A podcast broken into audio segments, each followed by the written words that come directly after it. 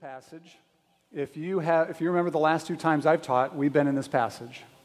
Um, so this is now the third week. I think last time I taught, I said I'm probably going to teach two more weeks in it. I'm going to try to finish up today, okay? But I have my work cut out for me, so je- we're just going to dive in. Um, I, I see this passage as a sort of foundational text for the truth of sanctification, the biblical truth of sanctification or growing in holiness the biblical teaching uh, of progressively, progressively becoming more like Christ. And so the first two messages, the first one, I just unpacked what sanctification is, kind of uh, what God does and what we do. And one thing that I harped on, if you remember, is that sanctification is not just passively letting go and letting God.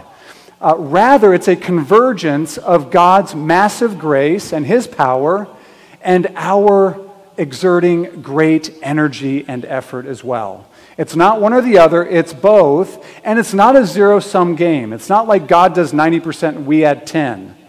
God does 100% of his work, we do 100% of ours, and ours is dependent upon his. So that, that, was, that was our first message in this passage. And then, second, we, last time I taught, we looked at how sanctification is growing in godly qualities. It's not just kind of growing in ways that we think we ought to grow. I mean, certainly we, there's convergence there, but it's not just kind of generally becoming a better person or becoming a better you or anything like that, but it's specific godly qualities that God wants to add to our lives, that He wants us to add to our lives. And so we looked at this list uh, that Peter gives us. He says, supplement your faith with virtue, and virtue with knowledge, and knowledge with self control, and so forth. And um, so, in one sense, it's not an exhaustive list, because we could think of other things to add to this. But in, in, another sense, it is kind of an exhaustive list because of where it begins and where it ends. It begins with faith, it ends with love, right? Faith is the foundation, love is the culmination. Faith is the foundation, love is, is the apex of Christian virtues. And so, that's where we've been the last two messages. My hope in this final look at this passage is that you not only gain an understanding of what sanctification is and what it looks like to be sanctified, what qualities we're to grow in, but also that you would be inspired and determined and resolved to pursue it with all of God's strength that powerfully works within you. And if you're a Christian, his strength is powerfully working within you to this end. So, what we have in this passage, there's four things I want to look at in this passage. First, we see a promise to those who are on the path of sanctification. Second, we see a warning to those who are not. Third, we see a command. And fourth, we see an outcome of walking in this way. So there's a promise, a warning, a command, and an outcome, okay? So, first, a promise. In verse 8, we see that there's a promise for those on the path of sanctification. And the promise is this is that if you're on that path, you will be useful and fruitful for Christ. It's that you will be useful and fruitful for Him. Verse 8 says this for if these qualities are yours and are increasing, they keep you from being ineffective or unfruitful in the knowledge of our Lord Jesus Christ. Every genuine Christian wants to bear fruit for Jesus. They want their life to bear fruit for Him. And every genuine Christian wants to be effective in their walk with Christ as well. They want to be useful. Well, this is the path to usefulness. It's the path to bearing fruit. If these qualities are yours, and notice, and are increasing, that's the language of sanctification. That's the language of progressively growing.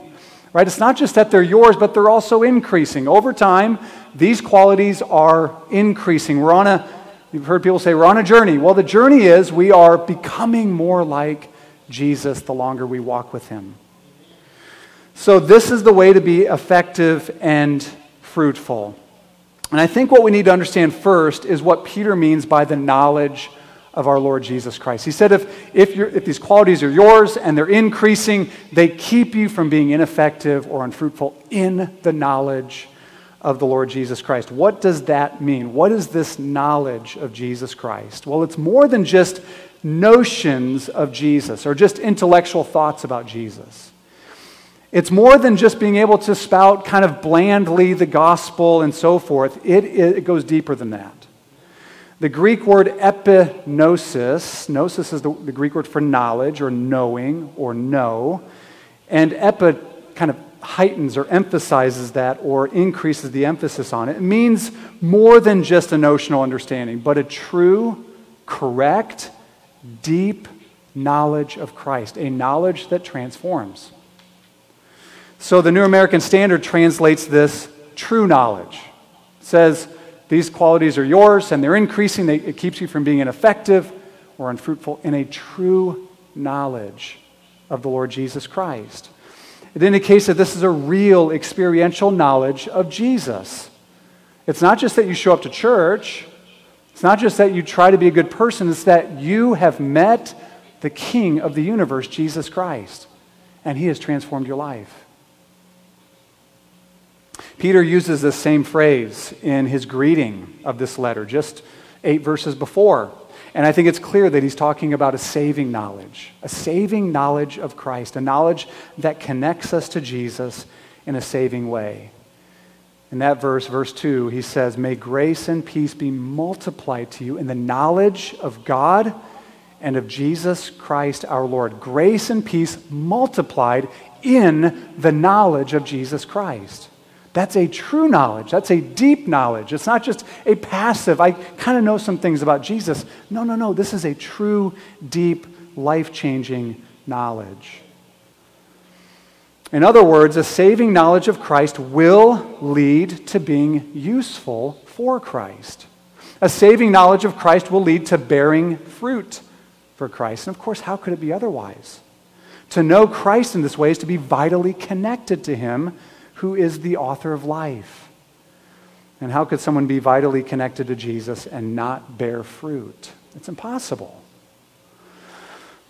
Now, it's interesting. Peter uses, um, he kind of puts this in the negative. He uses two words in the negative. Sa- he says it keeps you from being ineffective or unfruitful. And uh, these words are similar, but there's, there's, there's some difference between the, the two of them. So let's just kind of think about both of them separately just for a moment. To possess these qualities of faith and virtue and so forth keeps you from being ineffective in the knowledge of Christ. Ineffective. It's an interesting word that actually is used in two contexts in the New Testament. The first context is used in more of a secular way. It, it, it, it's translated in the New Testament idle or lazy or something like that. So Jesus uses this word to speak of the workers that, that the master goes and sends into the vineyard in that parable. And it says the, ma- the master went to the marketplace and found men idle. They were lazy, they, or not, they weren't necessarily lazy, but they were idle. They weren't doing anything, they were just sitting around. P, or excuse me, Paul in Titus, um, he quotes a Cretan prophet who said Cretans are always liars evil beasts, lazy gluttons. It's that word lazy. That's the same word. Ineffective is being idle, like the men standing around in the marketplace, not doing anything. It's like being lazy, as the Cretan prophet describes some Cretans. But then James uses this word to describe a certain kind of faith that has no works. So you're familiar perhaps with James chapter 2, this idea of faith and works, living faith that's, that's accompanied with works, a dead faith where someone says, I believe, I have faith, but there's no works that accompany it. And here's what James says in James 2:20. He said, "Do you want to be shown, you foolish person, that faith apart from works is useless, ineffective?" There's that word, useless. So to be ineffective in the knowledge of Christ is to be lazy, idle, useless. It's to be a Christian in name only. But to possess these qualities, to be growing in these qualities, it keeps you from being ineffective. It keeps you from being useless, from being lazy, from being idle, but rather effective, active, busy for Christ. J.I. Packer, in his book Knowing God, I was talking to someone last night. Said, if, okay, if there's one book that I would give to everyone, if I could, it'd be Knowing God by J.I. Packer. So if you haven't read that book, write it down, go buy it, or ask me, I'll get you a copy. Um, and, and what I would say is this get through the first two chapters and you won't want to put it down. Somewhere, I think in chapter 2, J.I. Packer said something like this Those who know God have great energy for God. Those who know God, those who truly know God, have great energy for God. Or we could say those who know Christ are useful, they're effective, they're busy for Christ. The second word is unfruitful. To possess the qualities that Peter lays out, to be growing in these things, keeps you from being unfruitful. We know what unfruitful means. It means to be barren or to not yield what ought to be yielded or produced. The picture is of a, of a tree that doesn't produce the fruit it's supposed to produce. So we have this peach tree, and, and our, we really do. And for years, for six years, it never produced more than like three little peaches that never got bigger than this. And I was ready to chop it down. Guess what this year?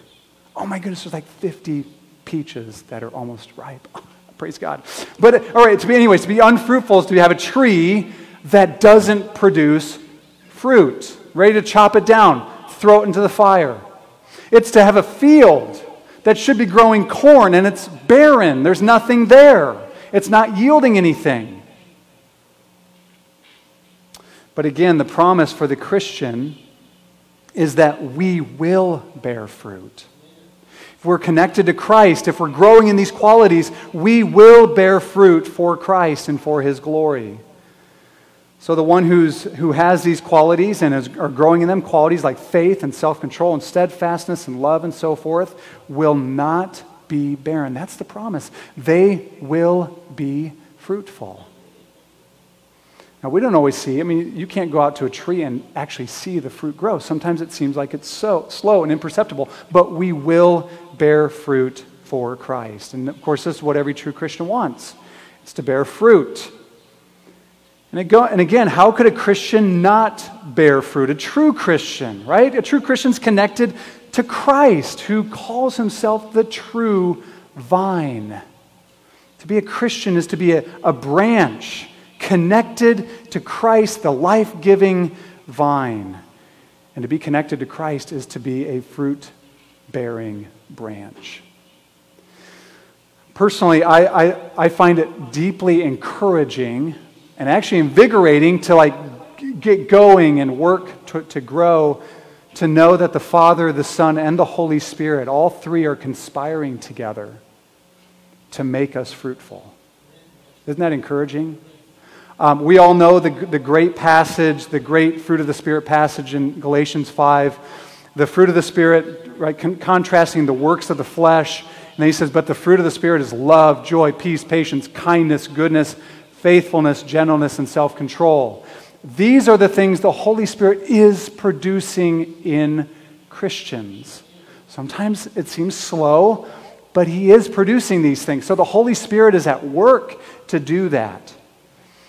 In John 15, we see that the Father and the Son are also working in harmony, in perfect unity to make us fruitful.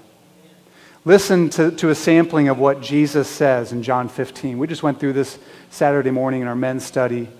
Powerful. Listen to what Jesus said, John 15, verses 1 and 2. He says, He said, I am the true vine, and my Father is the vine dresser.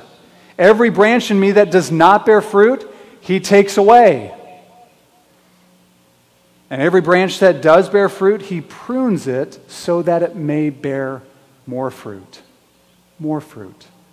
Verses 4 and 5, Jesus said, Abide in me and I in you. As the branch cannot bear fruit unless it abides in the vine, neither can you unless you abide in me. I am the vine, you are the branches. Whoever abides in me and I in him, he it is that bears much fruit, for apart from me, you can do nothing. Verse 8, Jesus said, By this my Father is glorified, that you bear much fruit, and so prove to be my disciples.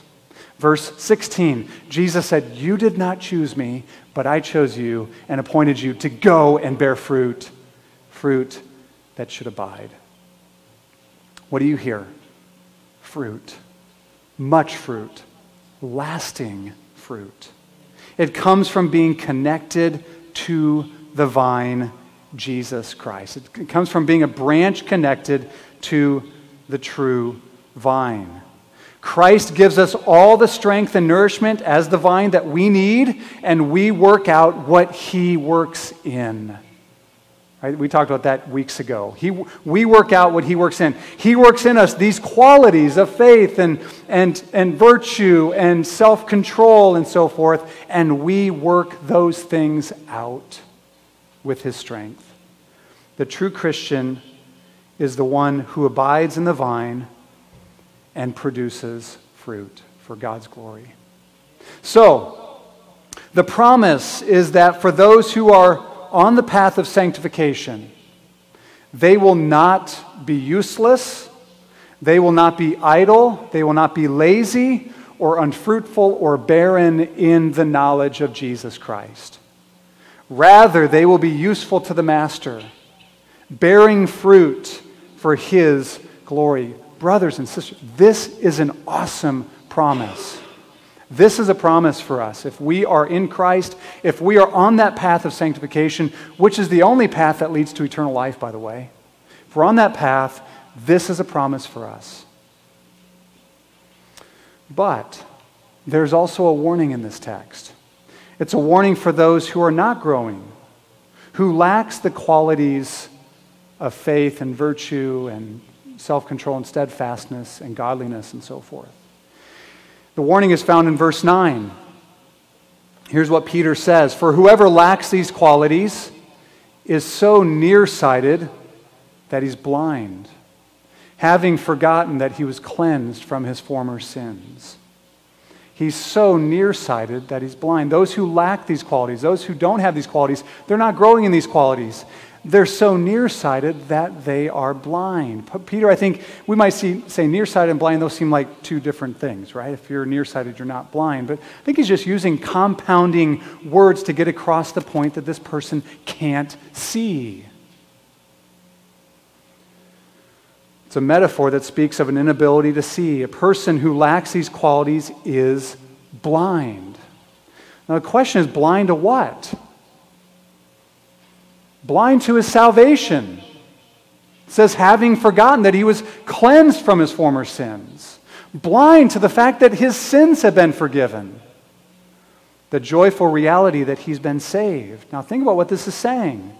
The man or woman who is not growing lives kind of in this dim fog or this blindness, this inability to see and experience the joy of salvation.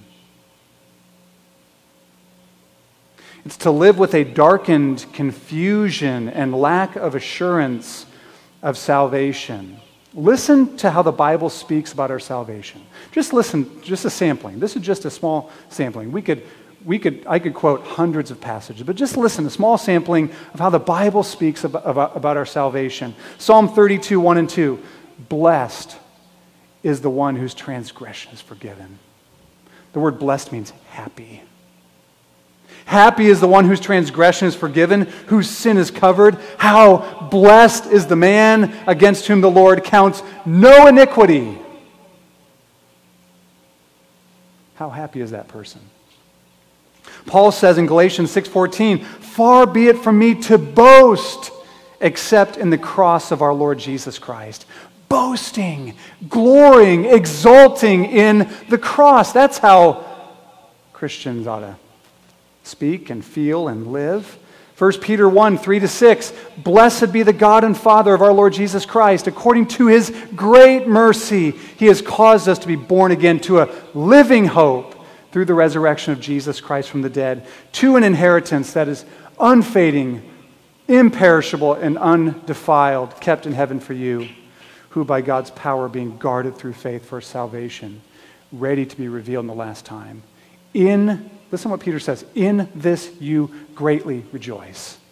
Let me ask you do you greatly rejoice in salvation? And if you'd say, I don't know, you know, I mean, that sounds like pretty strong language. I'm not sure that I'm just like, I'm not sure that my, the source of my happiness is the fact that my sins are forgiven. Then maybe this applies to you. It might. This is explosive, lively, joy filled language. The person who is not actively growing in sanctification, who is not growing in faith and brotherly love and knowledge and so forth, doesn't talk that way. And it's because they're blind to that reality. They've lost sight of that glorious reality. The gospel's maybe no longer the greatest good news in the world. Maybe it's just news. And worse, maybe it's old news. The person who is not growing lives with this uncertainty of whether or not he's even saved often. Now, he might give the right answer. Listen, I've been there. I know what that's like. I do. He might give the right answer. I know I could have. But inside, there's just this milieu of uncertainty.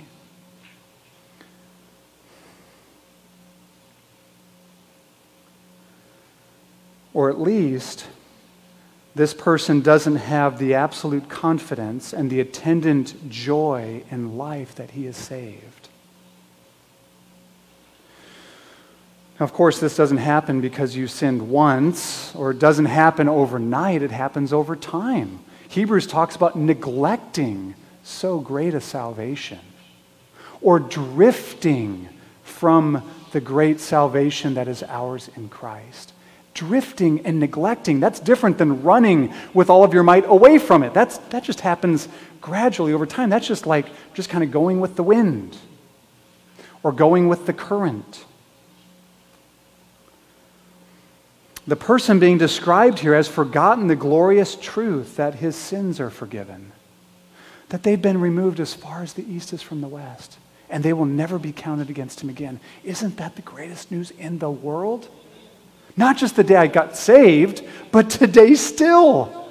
Because my sins aren't counted against me, God is 100% for me, now and forever. But if my sins are counted against me, God is against me. That's the greatest news in the world to, know that our sins have been removed, that the bar of justice has been satisfied in the courtroom of heaven concerning me. That is gloriously happy and good news. That I've been reconciled, that I'm a beloved child of God, that I'm an heir of God and a co heir with Christ. Now, I think Peter's talking about a Christian who experiences this. And though I think this is speaking of a, perhaps a Christian experience or uh, the experience a Christian can have, it's a similar experience to a non Christian. Unbelievers are totally blind to Christ. Right? The God of this world has blinded the minds of unbelievers to keep them from seeing the light of the gospel, the glory of God in the face of Jesus Christ. A non-Christian may be able to expound the basic gospel message of John 3:16, which is a glorious message, but they don't love it. It doesn't fill them with joy.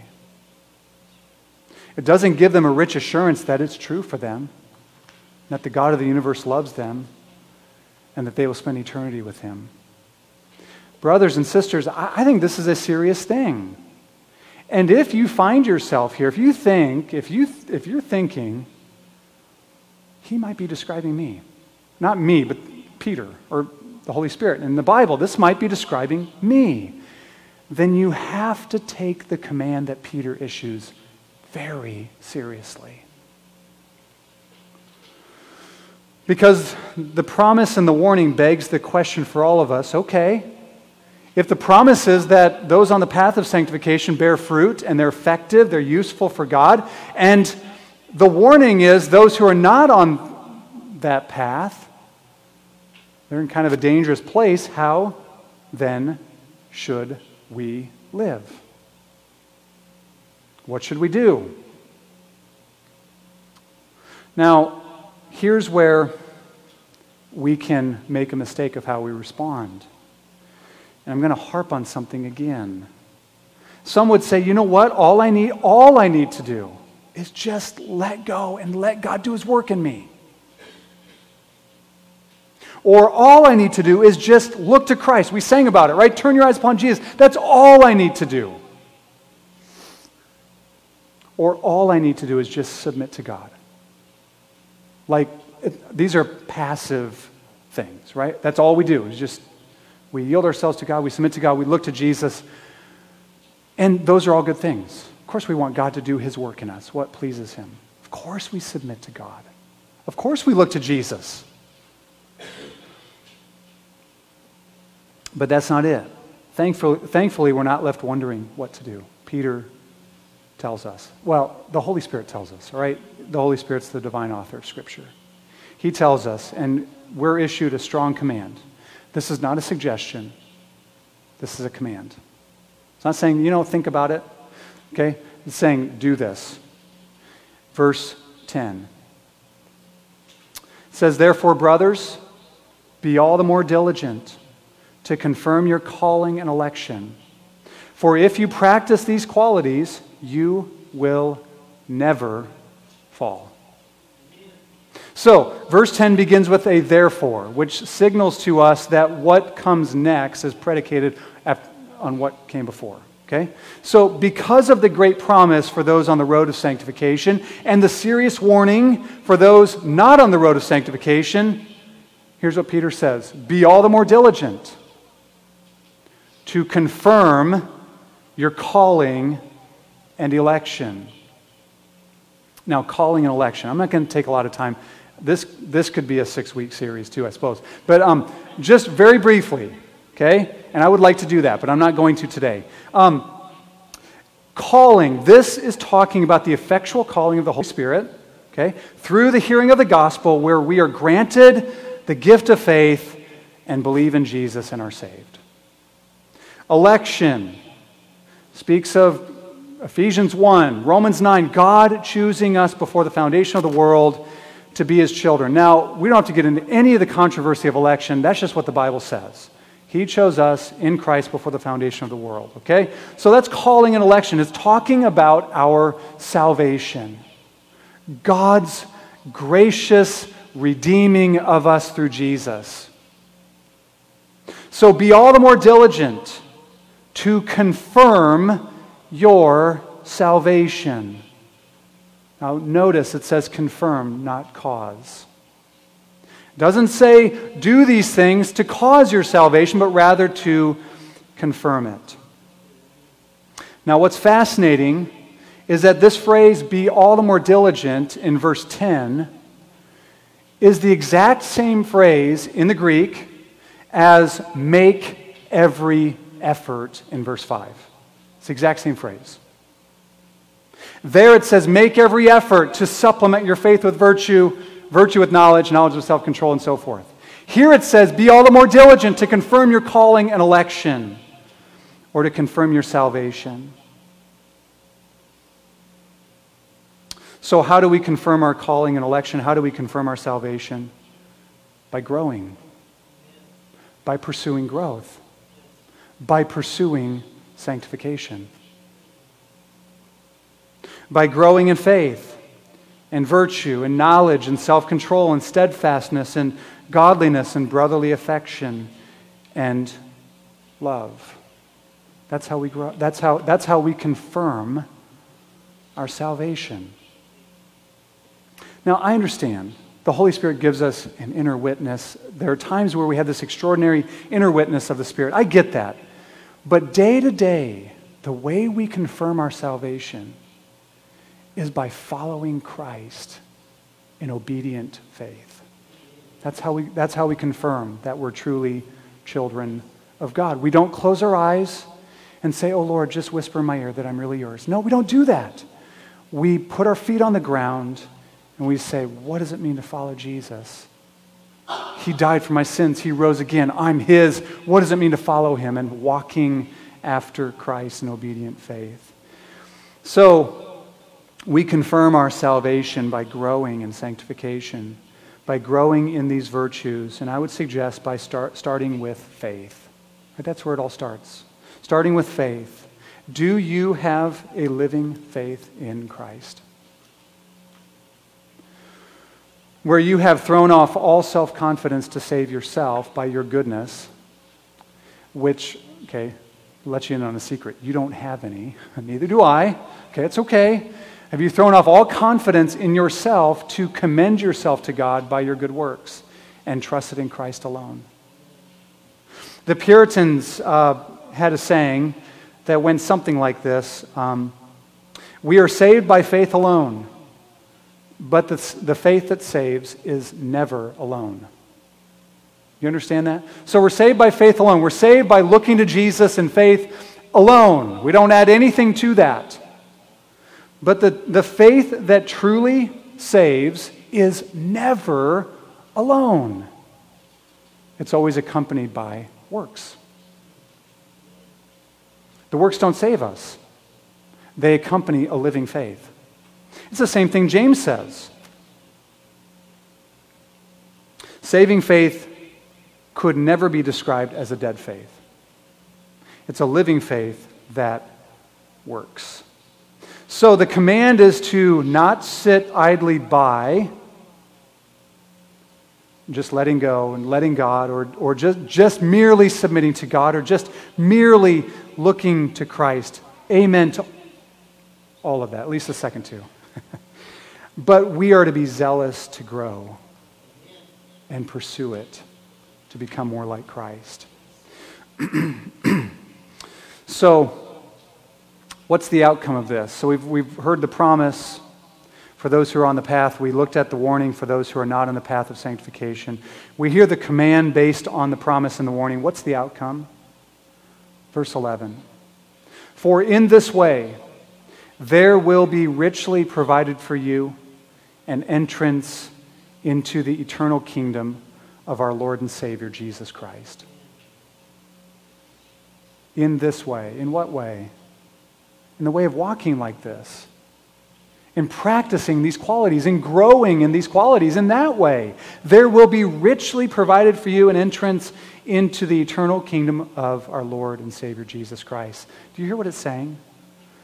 Entrance into the eternal kingdom. And so, in one sense, we under, hopefully we understand this. In one sense, we've entered the kingdom. Jesus came proclaiming the kingdom. Repent for the kingdom of God is at hand. We've entered the kingdom. But this is talking about something in the future. Entering the eternal kingdom, the eternal realm. This is saying the road of sanctification is the road on which we experience the happy and rich assurance of our future reward in heaven. And this is the path that prepares us for heaven. So J.C. Ryle said something like this. In his book, Holiness, he, he differentiates between justification and sanctification. And he said, justification is our, it's our right to heaven. And it gives us boldness to enter. Sanctification is our preparation for heaven. I no, I'm sorry. Sanctification is, uh, is the path toward heaven, and it prepares us to enjoy it. Think about that. Think of, think of somebody who's just a completely unsanctified, but they're, they're really a Christian. Would they enjoy being in heaven? They wouldn't. It's a holy place, right? God's there. So it prepares us for heaven. So, in the way of holy living, there will be richly provided for you an entrance into the eternal kingdom of our Lord and Savior, Jesus Christ. The way of sanctification is the best way to live happily and die comfortably, to live with joy and to die in peace. So, do you want to live happily? This is the way. Do you want to, to die comfortably and at peace? This is the way. Breathing your final breath, rested, assured, and even rejoicing that you will soon see your Savior face to face. This is the way. That's the way. Bearing fruit and being useful for Jesus along the way, there's no better way to live. So, John Owen, who was one of, the, one of the Puritans in the 1600s over in Europe, in England, he was near death. And a friend of his named William Payne, he was, he was a friend who was overseeing John Owen's last book that he wrote. The book was called The Glory of Christ, and it's a sweet book. It's a powerful book. And William Payne, his friend, paid him a visit. And Payne told Owen, he said, Hey, your book is going to be published soon.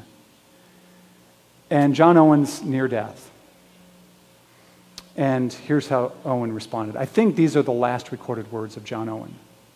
He said, I'm glad to hear it.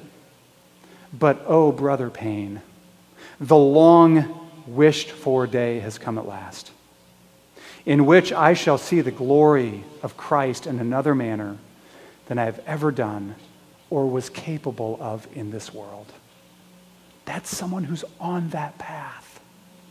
Right? In this way, there will be richly provided for you an entrance into the eternal kingdom.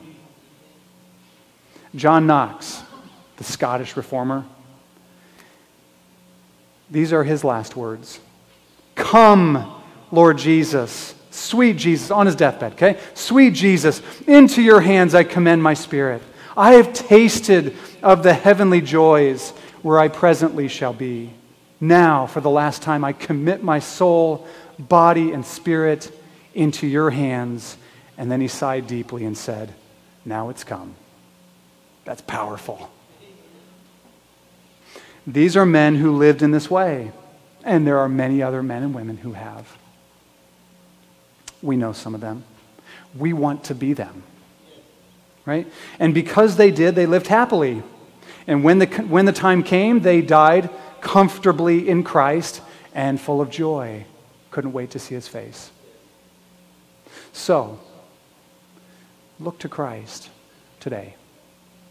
Look to his atoning work on your behalf, his death to take away all of your sins. Look to Christ and all the blessings that come through him. Ephesians 1 says, every spiritual blessing comes through Christ. They belong to us in Christ. Look to Christ and all the blessings, the riches of his grace and kindness toward us. Look to Christ and believe in him. Have faith in him. Meditate on the promises. Oh, the promises that are ours in Christ. Romans 8:32 kind of covers it all. He who did not spare his own son, but gave him up for us all, how will he not also with him give us all things? What a promise. Meditate on these promises, stand on them, and then apply all diligence.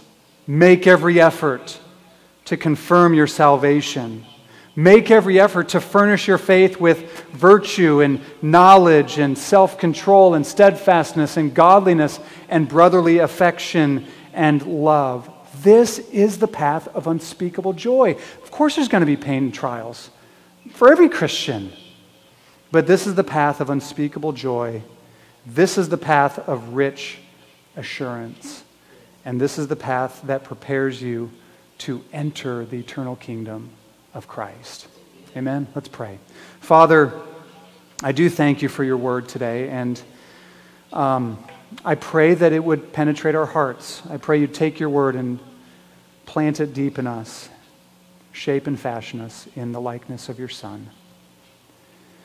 I pray, Father, that um, there would be a resolve, um, not a fleshly resolve, not just a resolve that goes no further than us, but a resolve that you plant in our hearts, a determination you put there, inspiration you put there from your word and your spirit to make every effort to grow in Christ to the very end. That we would experience the rich joy